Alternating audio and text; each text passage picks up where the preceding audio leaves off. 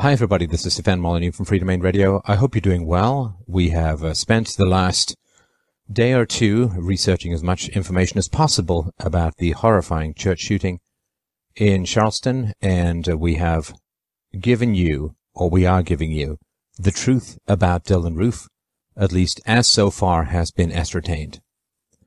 As you know, I'm sure nine people are dead after a shooting that occurred on Wednesday at the Emanuel African Methodist Episcopal Church in Charleston, South Carolina.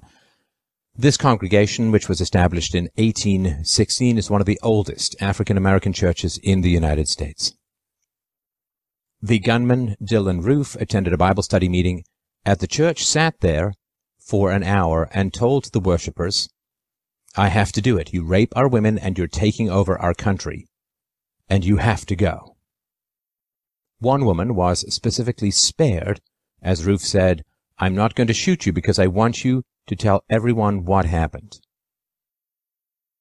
A report of a suspicious vehicle led to Roof's arrest. On Thursday, Roof cooperated with the officer who stopped him, according to police. Authorities believe that Roof acted alone, but as we'll soon discuss, no mass murderer truly acts alone. Roof has now been charged with nine counts of murder and has reportedly confessed to carrying out the shootings. In discussions with investigators, he said, I wanted to start a race war, but almost didn't go through with it because everyone was so nice. On Saturday, Dylann Roof's personal website, The Last Rhodesian, was discovered. Uh, the Last Rhodesian refers to a white-dominated country in Africa since, which has since become Zimbabwe. The website featured additional photographs and a 2,500 word manifesto which explained his motivations.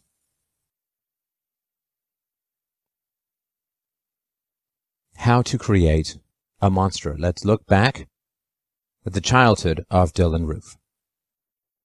So court documents and photos from Paige Mann, the ex-wife of Dylann Roof's biological father, Ben Roof, 52, give us a deeper glimpse into his history and the furnace in which this kind of hatred and evil was created. In November 1998, Ben Roof 35 and Paige Mann 24 married in Florida. They had been previously living together in Columbia, South Carolina. At the time of the marriage, Dylann was only four and his half-sister Amber was 11. This means that at the age of 35, Ben, his father, had already fathered two children with two different women, which he was no longer involved with. That is not, of course, a, a very good launching pad for a successful life. In the year 2000, Ben Roof fathered a daughter named Morgan, the third known child, with yet another woman, Paige Mann. So now we have three children by three different women. In court documents, Paige wrote that she, quote, raised Ben's kids from a very young age, took them to all of their activities, and Ben's kids have spent almost every weekend with me. Not much is known about Dylann's biological mother, Amelia Roof, but Paige's mother, Patricia Hastings, reported that Dylann stayed with Paige and Ben far more than his own biological mother, who was supposed to have him every other weekend, but evidently that didn't happen very often.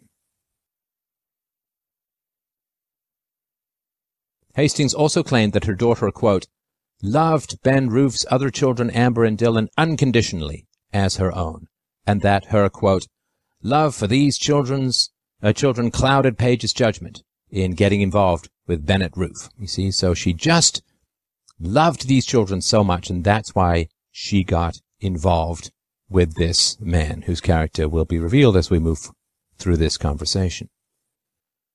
Now, Ben wanted Paige to be a stay-at-home mom, so she left her job at a department store. Ben travels a great deal, usually four days a week, so I would always care for and raise his kids, Paige noted. Regardless of Paige's supposed great reluctance, the family moved to the Florida Keys, where the, quote, marriage really began to deteriorate. With Paige separated from her family, friends, and support network, it's alleged that Franklin became incredibly controlling and that fighting and arguing became worse, with the verbal abuse against Paige greatly intensifying. Friends later submitted letters to the court describing Ben's supposed controlling behavior, noting that he'd often call Paige many times a day, asking about her whereabouts, asking what tasks she had accomplished, and where or why money was being spent.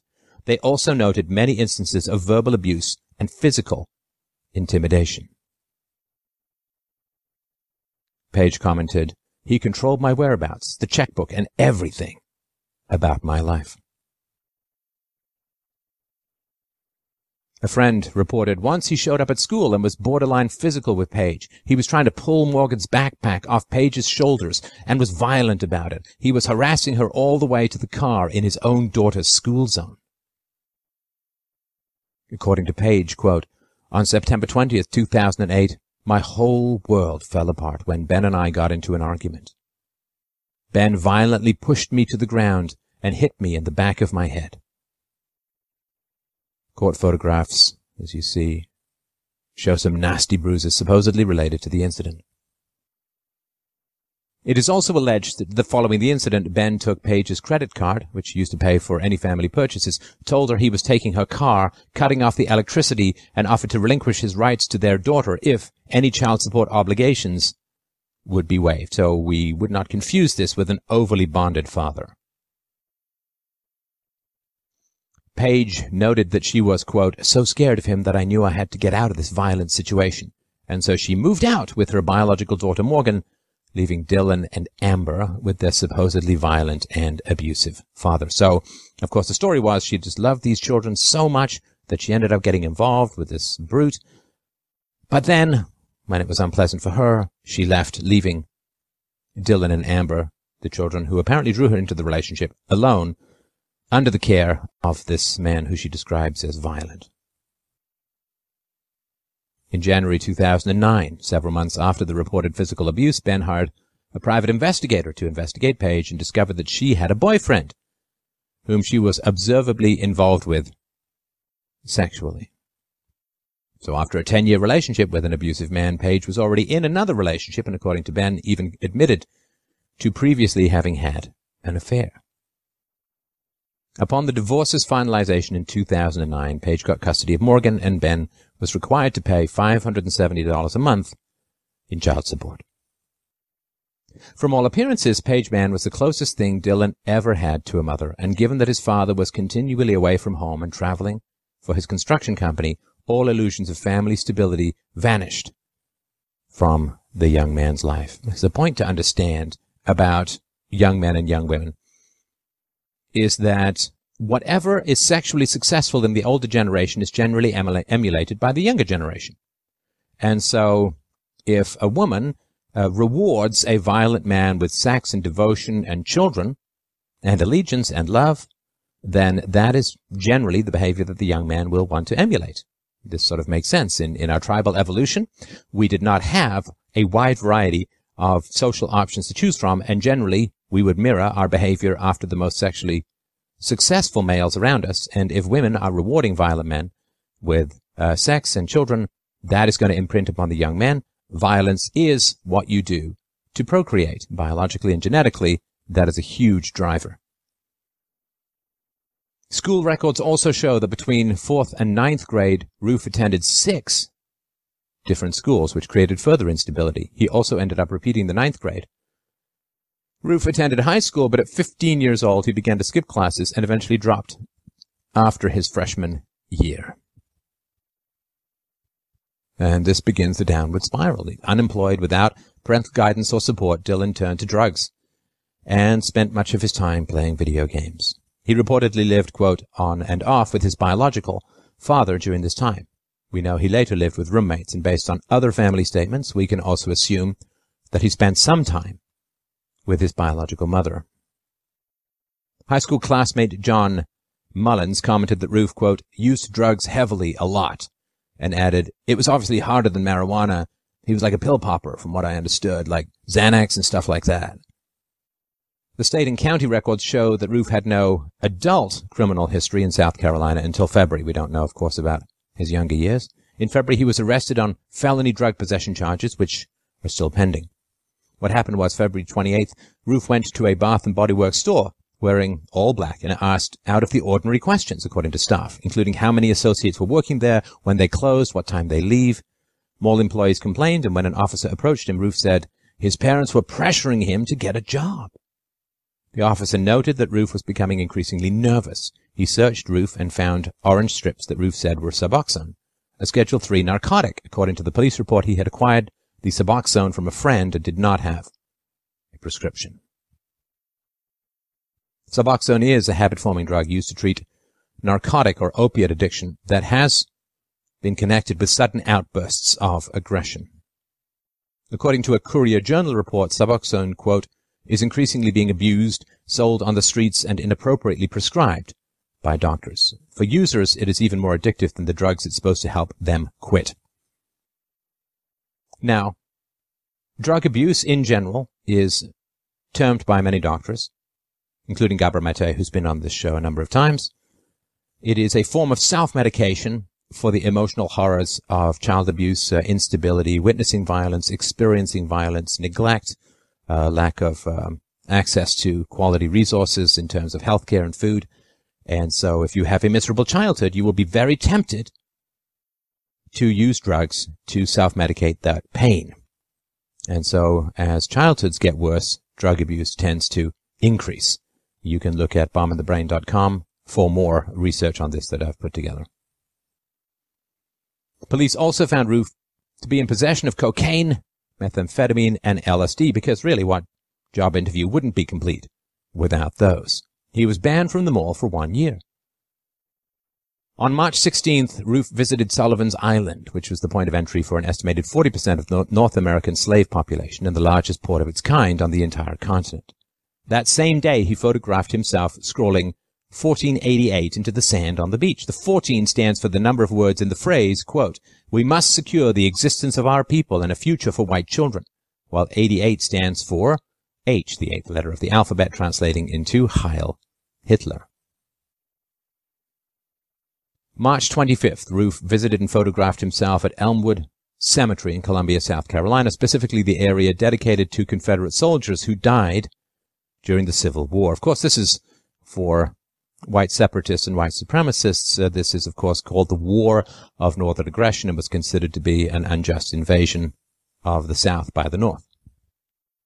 On April 3rd, Dylann Roof celebrated his 21st birthday, and only one month after his arrest for felony drug possession, Roof's father gave him a 45 caliber gun as a birthday present. Dylann Roof's felony drug charges would disqualify him from legal carry and purchase of a firearm in South Carolina and he would have failed a background check if he attempted to purchase a firearm. If his father purchased a gun for his birthday, it is called a straw purchase, which is a felony, punishable by up to 10 years in jail and a $250,000 fine. It has also been reported that Roof's father only gave him money and didn't know he had purchased the weapon, so that point remains in dispute and may carry some serious legal consequences. On April 13th, Roof visited the Boone Hall Plantation, which is one of America's oldest running plantations, taking photographs outside the previous slave living quarters and posing with African American mannequins dressed as slaves. On April 17th, Roof took a photo of his 45 caliber birthday gift along with seven bullets resting beside it and posted it on his blog. Several days later, Roof posted a photo of him shirtless holding the gun and pointing it at the camera. my understanding is that uh, in the church in Charleston, the shell casings, the bullet casings that have been found are those from a 45. On April 23rd, Roof visited the McLeod plantation in James Island, South Carolina, which was occupied by Confederate forces during the Civil War. The following day, Roof visited the Museum and Library of Confederate History in Greenville, which aims to provide an accurate portrayal of the war for Southern independence. On April 26th, he returned to the mall and was arrested for trespassing, banned from the mall for an additional three years, and his car was turned over to his biological mother. He was found guilty and ordered to pay a fine of $262.50 for trespassing, which he elected to pay off in installments. His roommate, Dalton Tyler, who has known Roof for between seven months to one year, said he saw the 21-year-old suspect the week before the shooting and that Roof had been planning something like that for six months. He was big into segregation and other stuff, Tyler said. He said he wanted to start a civil war. He said he was going to do something like that and then kill himself. An apparent former classmate of Roof's wrote on Twitter, Dylann used to be a super emo with long blonde hair, and he was pretty quiet. And I always said he looked like the cry type to blow Sumish up. He didn't get along with either of his parents, said a former classmate, but sometimes they'd both call him. Last Wednesday, during a drinking session exactly one week before the Charleston church shooting, Roof told friends, Christon Scriven and Joey Meek that, quote, he was looking to kill a bunch of people on Wednesday at the College of Charleston. Scriven asked him, What did you say? Why do you want to hurt those people in Charleston?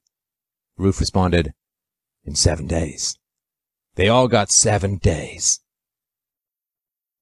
Scriven later said he didn't believe Roof would actually participate in a mass shooting, but was concerned that he could turn violent, so he hid Roof's gun in an air vent, only to give it back to him when they all sobered up, which I guess uh, proves the saying that in wine there is truth or in vino veritas.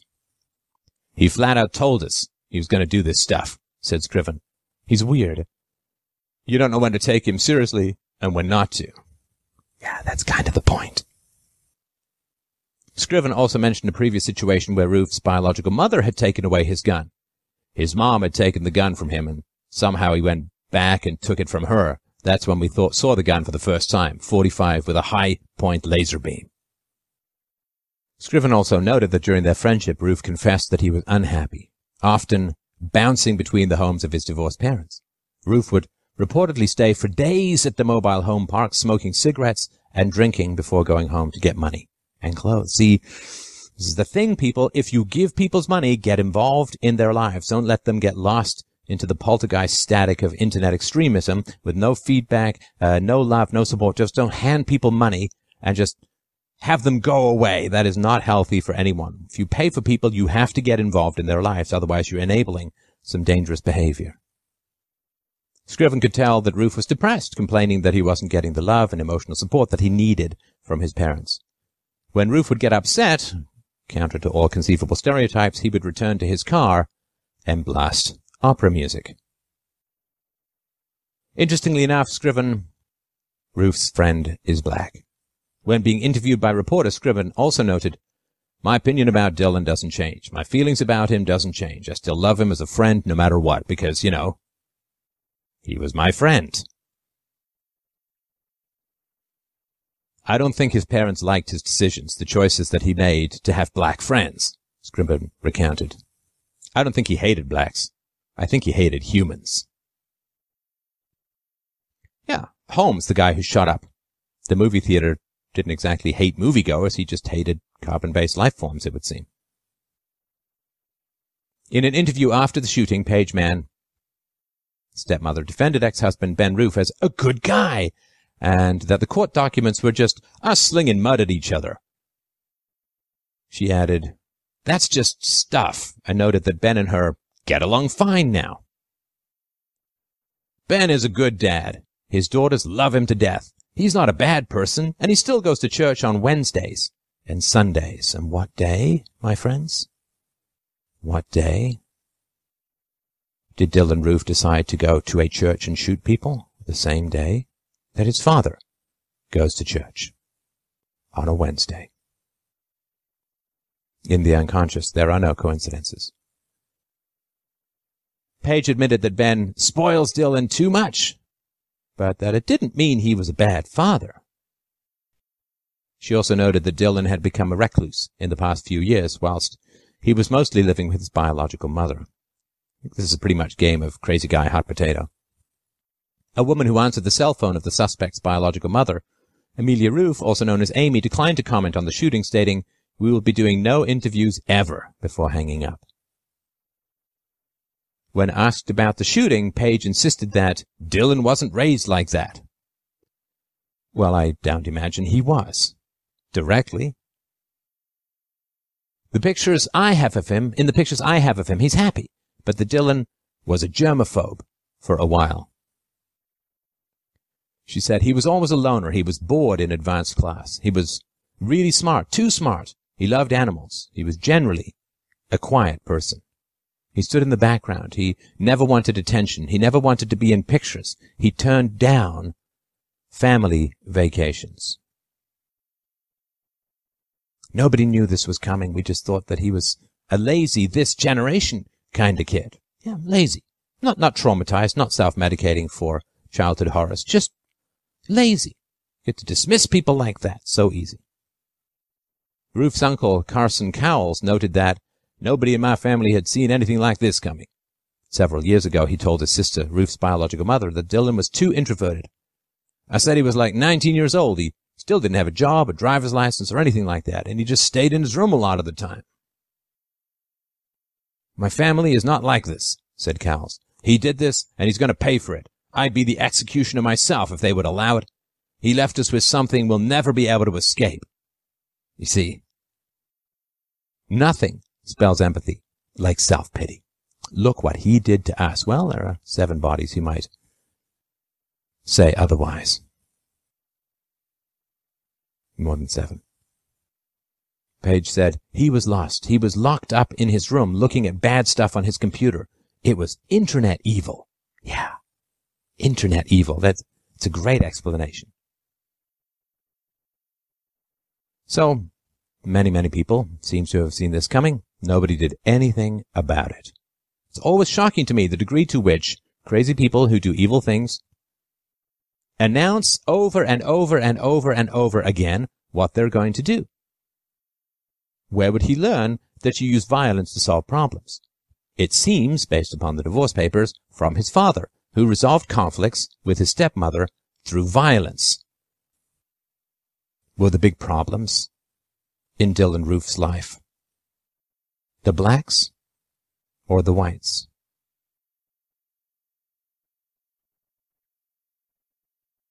A longitudinal study of 442 boys born in 1972 found that one out of every three boys, those who have a specific variation of a gene, who were maltreated during childhood will be almost certain to exhibit antisocial or criminal behavior as a child. Because people go kind of crazy because they say, well, yes, this guy probably had a really wretched childhood, but lots of people have wretched childhoods and don't end up becoming violent.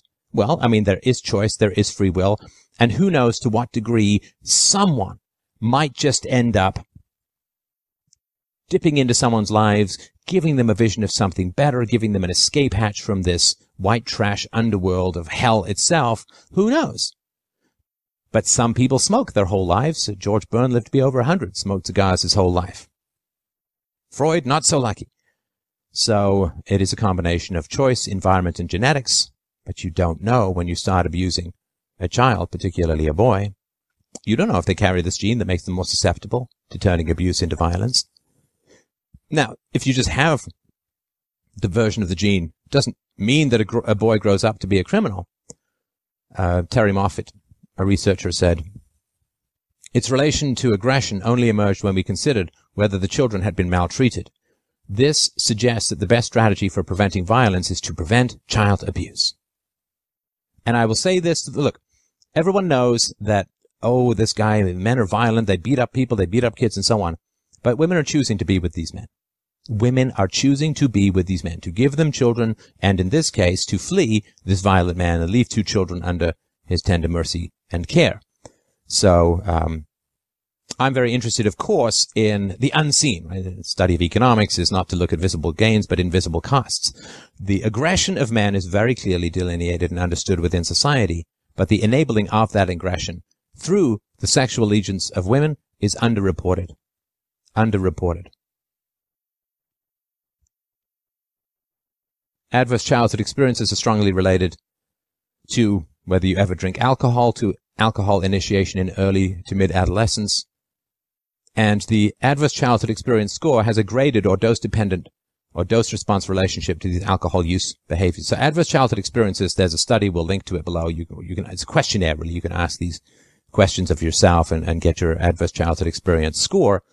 And, um, for a very wide variety of dysfunctions, the more you are abused, the worse your life is. You know, we hear so much about, I don't know, BPA and baby bottles and Alar and apples and, uh, don't get too much sun and global warming and so on. But, um, on average, uh, a very harsh and difficult childhood takes about 20 years off someone's lifespan and raises significantly their risks of cancer, ischemic heart disease, um, smoking, uh, alcohol abuse, uh, drug abuse, promiscuity, almost all forms of social dysfunctions can be traced back in a very linear step dose dependent way to the maltreatment of children. And if we want a peaceful world, we simply must start improving the way that we treat our children. They are not silent, disposable vessels for society to retch all of its pathological dysfunction into. Initiating alcohol use by age 14 was increased two to three fold by each individual adverse childhood experience. Adverse childhood experiences also accounted for a 20 to 70% increased likelihood of alcohol use initiated during mid-adolescence, 15 to 17 years. Compared to people with zero adverse childhood experiences, people with five or more adverse childhood experiences were seven to ten times more likely to report illicit drug use problems, addiction to illicit drugs, and parental drug use, drug use as, as parents. So a seven to ten fold increase is massively significant when it comes to social dysfunction, and we can deal with this when it comes to child abuse.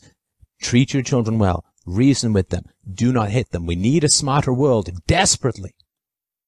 And child abuse shaves three, four, five, six IQ points off an individual. Those are crucial building blocks for a peaceful society. Breastfeed your babies for a year to 18 months as the World Health Organization recommends. Have a parent stay home. Put your toddlers in daycare, and if they're in daycare for more than 20 hours a week, they experience and exhibit exactly the same symptoms as toddlers who are literally abandoned by their mothers. Toddlers experience time in a very different way than you and I. A day to a toddler is like a month for us, I would imagine, something like that. We need to start taking seriously what we say about children. We need to start taking seriously. How many people say, oh, I don't care about much about my kids. I sacrifice them for my own particular preferences. You know, I feel like working, so I go work. Uh, I, uh, I get angry at them. I hit them. I yell at them. I don't really care. No, we say children are the future. Children are everything. We would do anything for our kids. Well, of course, except government spending, national debt, unfunded liabilities, giant financial sinkhole swallowing up the futures of the young. But we at least say that we would do anything for our children. Well, what about we start living like that? What about we start living like that? Women, stop having sex with violent guys and then complain about the patriarchy. Stop enabling and giving the ultimate reward of sexuality and reproduction, which from a genetic standpoint is all that the genes care about. Stop giving the ultimate reward to violent guys and then complaining about a violent world. And women, you need to enforce, I can't go around nagging, love to, can't do it. Women, you need to enforce this with each other. This guy's violent. Stop doing it because we're going to have to live in our old age in a world populated by the children produced by these women's addiction to violent men. Stop breeding with violent men and complaining that the world is violent. There is some genetic elements to violence. Genetics plus child abuse often equals violence. We can't control the genetics, but we sure as hell can control who we have sex with. Right, ladies? We can do that at least, which is why I focus on female responsibility in this, um, in this show so much. Not because I don't think males are responsible. It's just that nobody ever talks about female responsibility. Look at the way that this woman characterizes it. Well, he wanted this, so I just did that. He wanted me to stay home, so I just stayed home. He wanted to move us to the Florida Keys, so we moved to the Florida Keys. It's like, you have a choice. You have a choice. Don't yell in front of your kids. Don't hit your kids. Spanking. Also related to significant reductions in IQ. Talk to your children. Reason with your children. Be benevolent with your children. Have fun with your children.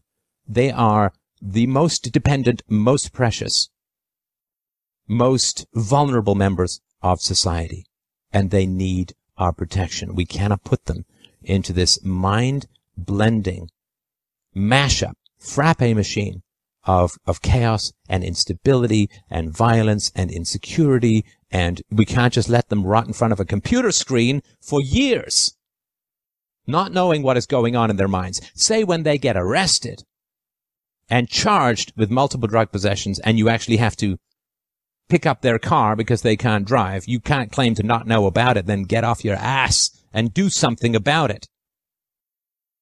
The people who died in Charleston did not have the opportunity to fix this problem.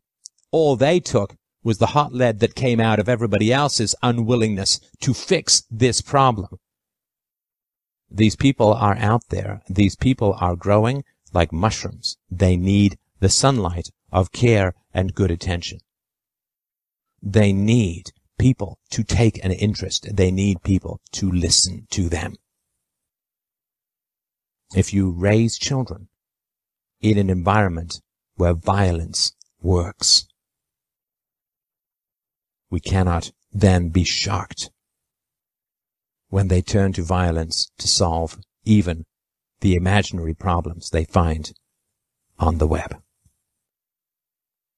This is Stefan Molyneux for Freedomain Radio. Thank you so much for watching.